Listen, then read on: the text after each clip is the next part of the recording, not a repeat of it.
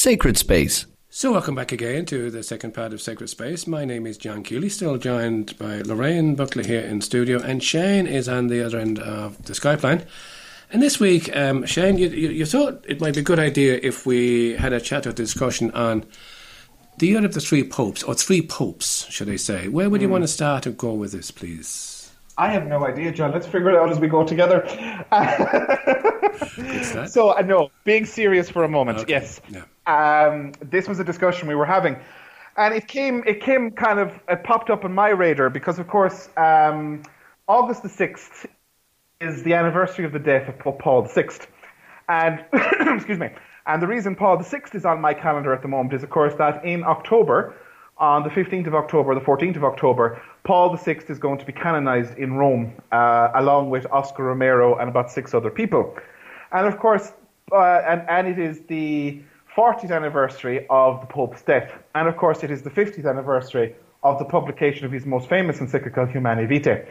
And of course, he died in 1978, and he died on the 6th of August. And 1978, of course, is the year of the three popes, because he, of course, was succeeded by John Paul I. Unfortunately, Pope John Paul died within 33 days.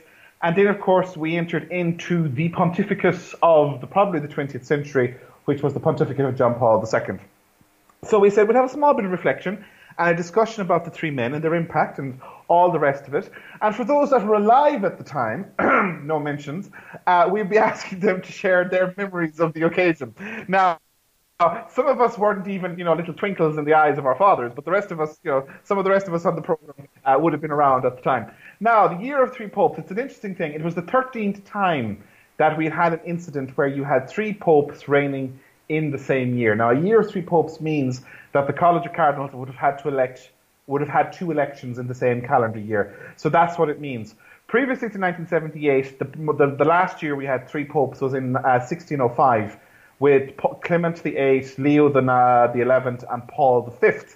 Um, and Paul V, of course, was the the pope that was very much associated with implementing the uh, what would I call it? The he he was sorry he was famous for persecuting Galileo.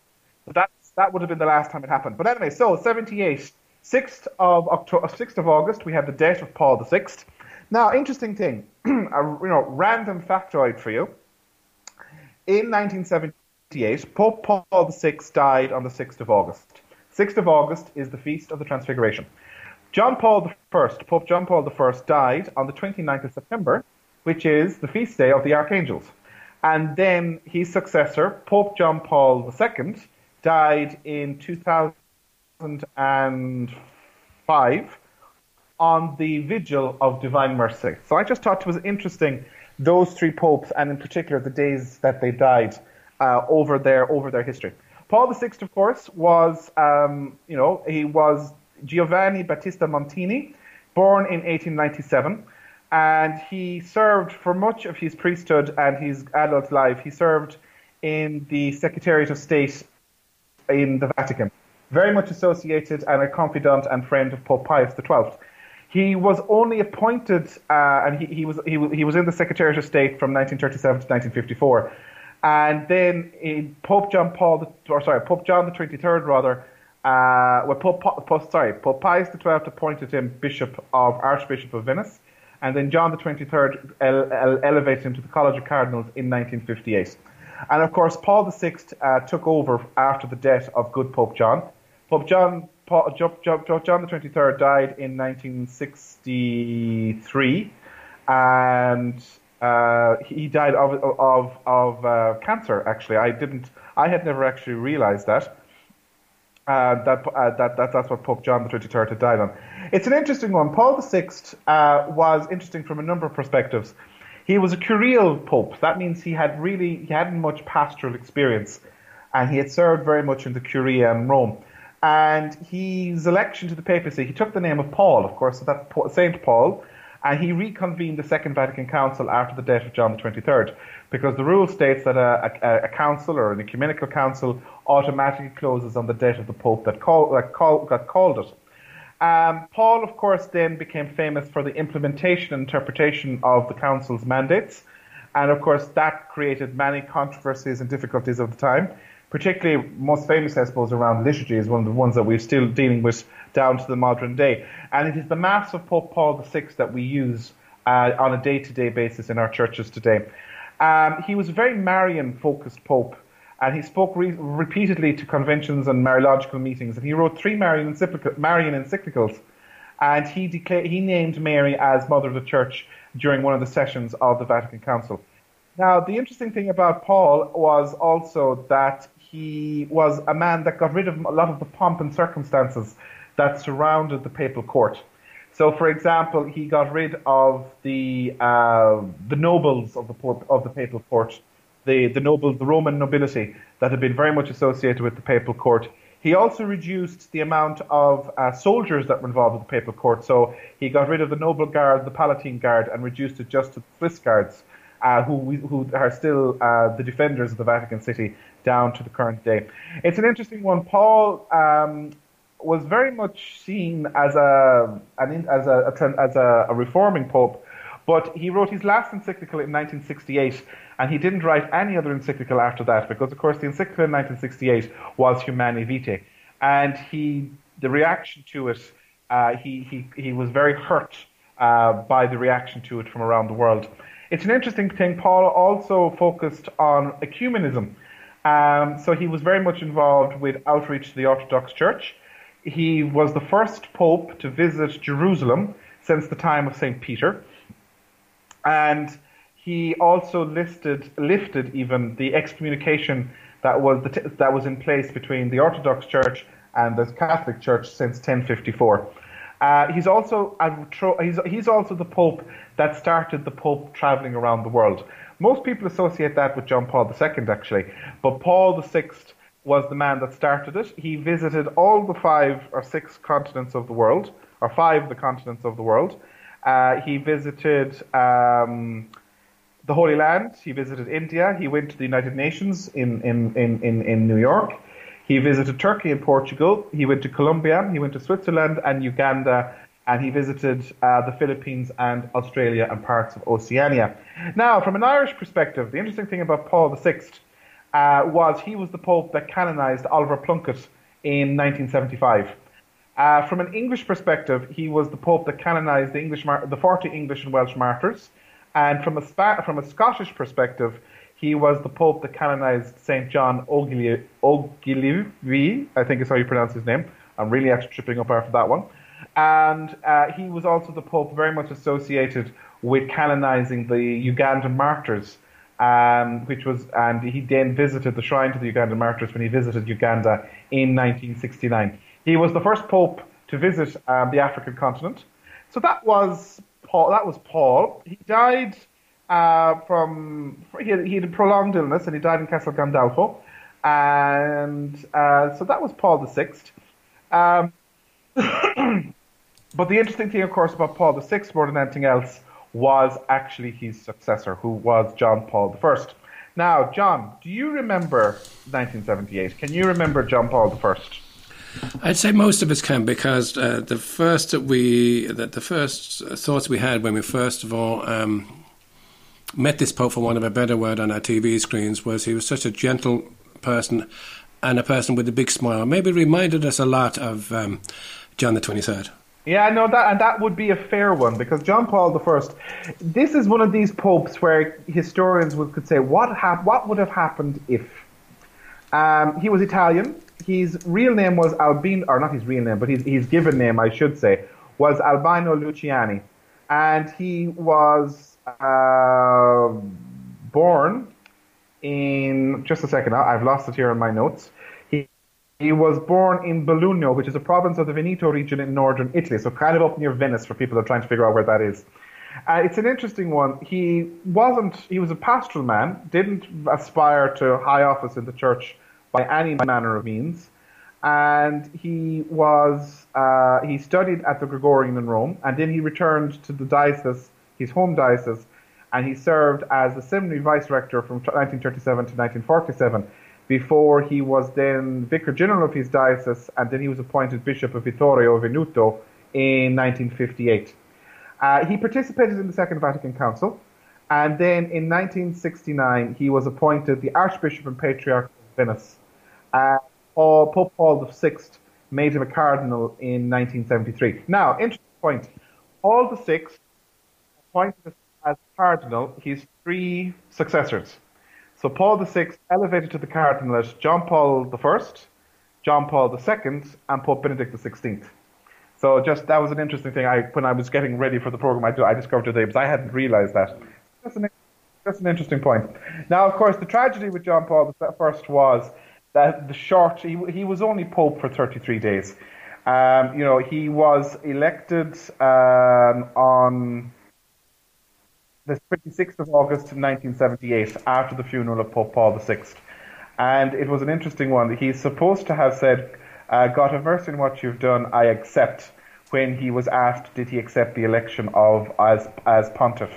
Um, and he was convinced that he was not going to be elected pope.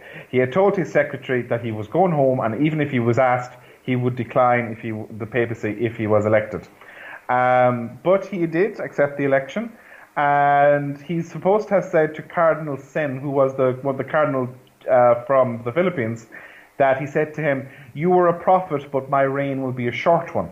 And this was because the, Philip, the Philippines cardinal had said to him, "You will be the new pope." So it was interesting when his election was announced onto the Loggia of St. Peter's. Uh, he took a double name. It was John Paul. He's the first pope to take a double barrel name like that, and it was in tribute to his two predecessors, to John the Twenty Third and Pope Paul the Sixth. And you know, he was he also it was an interesting one. I think, as you said, John, for many people, the first thing that was associated with this pope was his smile. Um, and uh, that is something that if you read and if you're reading about him again and again and again, it's the smile of this man that people remember. He was known in Italy as Il Papa del Sorriso, which is the smiling pope, or El Sorriso de Dio, which is the smile of God. Uh, so it's an interesting one. So of course the problem with it is, of course, he died after 33 days, um, and he he he it was it, it was controversial because of course he died so quick and there was the mystery about it, and also of course the Vatican didn't handle it very well. Um, they kind of messed up a small bit how it was announced because there was the whole controversy about who found the Pope. And for some strange reason, the Vatican decided it would be a good idea to say he was found by his secretary, as opposed to the fact that he was found by two nuns that looked after the papal household. Uh, the Irish connection with it, of course, is that it was uh, as he was then Father John Magee, later Bishop John Magee of Cloyne, who was papal secretary at the time. Uh, so that's the Irish connection to John Paul I. He was found lying in his dead, lying in his bed with a book open beside him and a reading light on, and he was supposed to have been reading uh, the Imitation of Christ. And the interesting thing about it is, it was a, it was a heart attack, and that's what the Vatican doctor con- confirmed uh, to the College of Cardinals afterwards. Um, so that was that was John Paul I. And of course, it is a question what if? What would have happened if he had lived? What would have happened if he had been a pope for a long period of time? You know, and there's this whole speculation what would he have done with the Vatican Bank? What would he have done with Opus Dei? What would he have done with various teachings of the church on various different issues? Would he have confirmed the teaching of Humanae Vitae? All the rest of it. And we just don't know. The Lord called him home, and, you know, when the Lord calls, you must respond. It's an interesting one also that you know, he he's very much kind of a what if pope, particularly in Italy, uh, because he was the last Italian pope. Because he, of course, was succeeded by John Paul II. And John Paul II, of course, was Carlo Wojtyla from a far country, and of course was the first non-Italian pope since Pope Adrian IV, who was a Dutchman sometime around the 1600s. So John Paul II, of course, uh, was you know the great Crusader pope, the great for you know for myself and Lorraine, he was the only pope we knew for many many years until he died in 2005. Very much, of course, associated with the fall of communism and you know the the, the, the globe hopping hopping and trotting pope. Um, Lorraine, what would your memories be of John Paul II? Well, I suppose John Paul II is the Pope that I grew up with because I was only born in 1976. So he mm. really was the Pope that was there with me for most of my life. Um, John Paul II had a great charisma, and I think that was part of his natural gifts and talents. A highly intellectual man, but a man that was able to relate to every age group, and I suppose especially the youth. Uh, mm. What about yourself, Shane? Yeah, no, I'd agree with that. I went to, I suppose, uh, like your story, I, I'm a baby of the 80s. So I wasn't around for the papal visit in 1979, but I went to Rome in 2000 for the Jubilee year for the World Youth Day. And I was at Tor Vergata with a further two million youngsters listening to this, you know, elderly infirm man saying to us, you know, if you call, if you are who you, are called to be, you will set the whole world on fire. And he was, of course, quote, quoting there the great Saint Catherine of Siena. But it was something that stuck, stuck out at me for many, has stuck with me since, you know, that, as you said, Lorraine, that great charisma and that uh, connectivity, particularly with young people. But of course, you know, there, it, it, you know, it's, it's, it's an interesting one to look and see the natures of the three popes we had in 78, um, you know, and the, and the impact it would have had on the church. John Paul VI, very much a pope associated with the church of the early part of the first part of the 20th century, a reforming pope, the man that took on the onerous task of implementing the council's reforms and mandates. I suppose some of the criticisms that would arise in relation to Paul, the, Paul VI is how that was implemented and whether it was done in conformity with the wishes of the council fathers. That's a debate that will go down through the centuries you know, because it will be something that will be argued long after we're gone in terms of the implementation of the Second Vatican Council.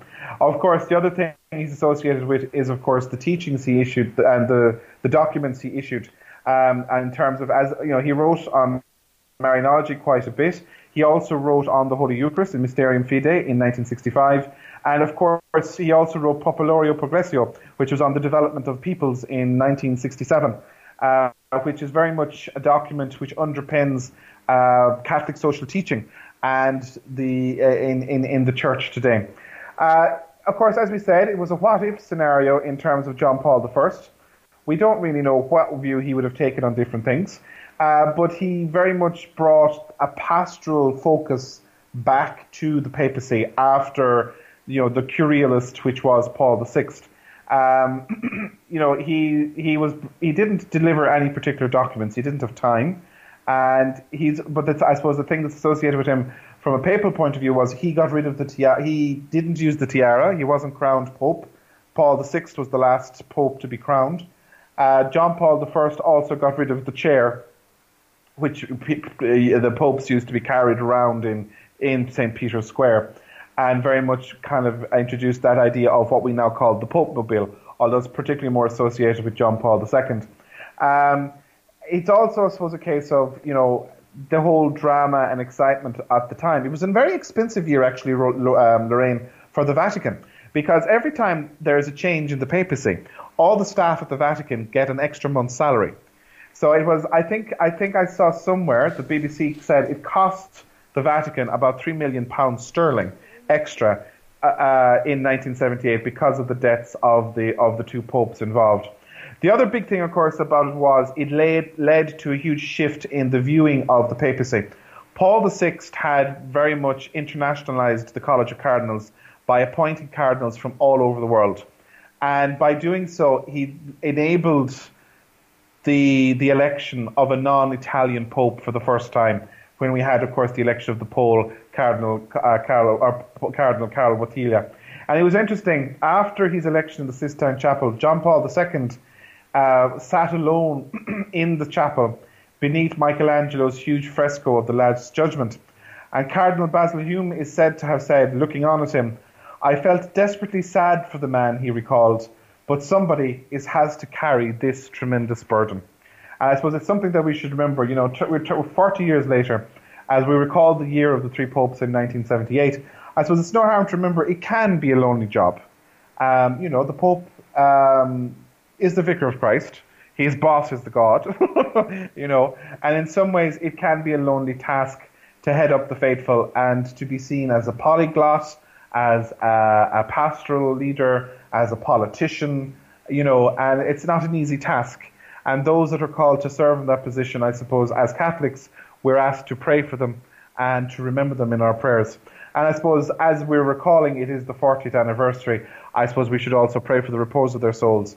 Um, Paul VI will be canonized, as I said, in October. John Paul I, uh, he's on the road to canonization. He has been declared venerable. And of course, John Paul II has already been canonized uh, by his, his successors. So who knows? We'll have to wait and see what happens with John Paul I.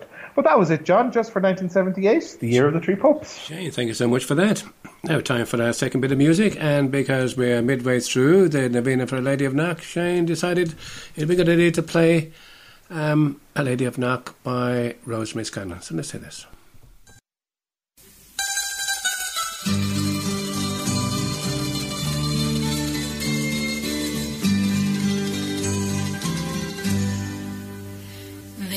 People of all ages gathered round the gable wall, poor and humble men women, little children that you call.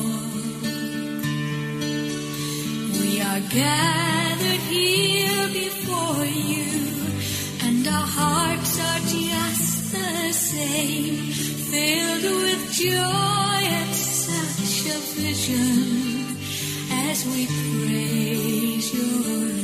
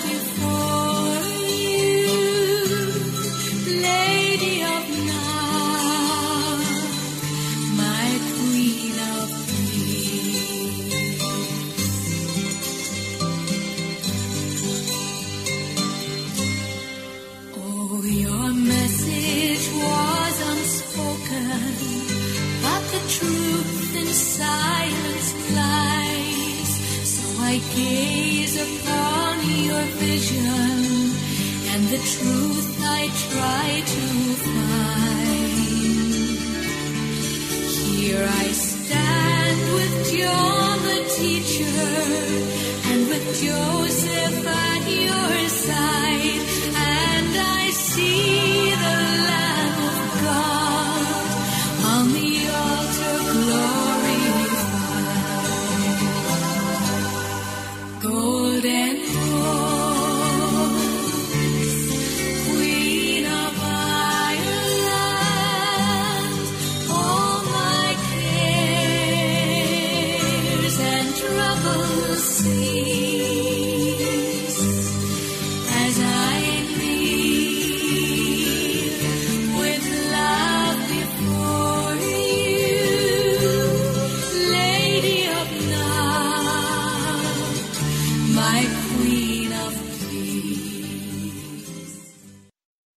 Sacred Space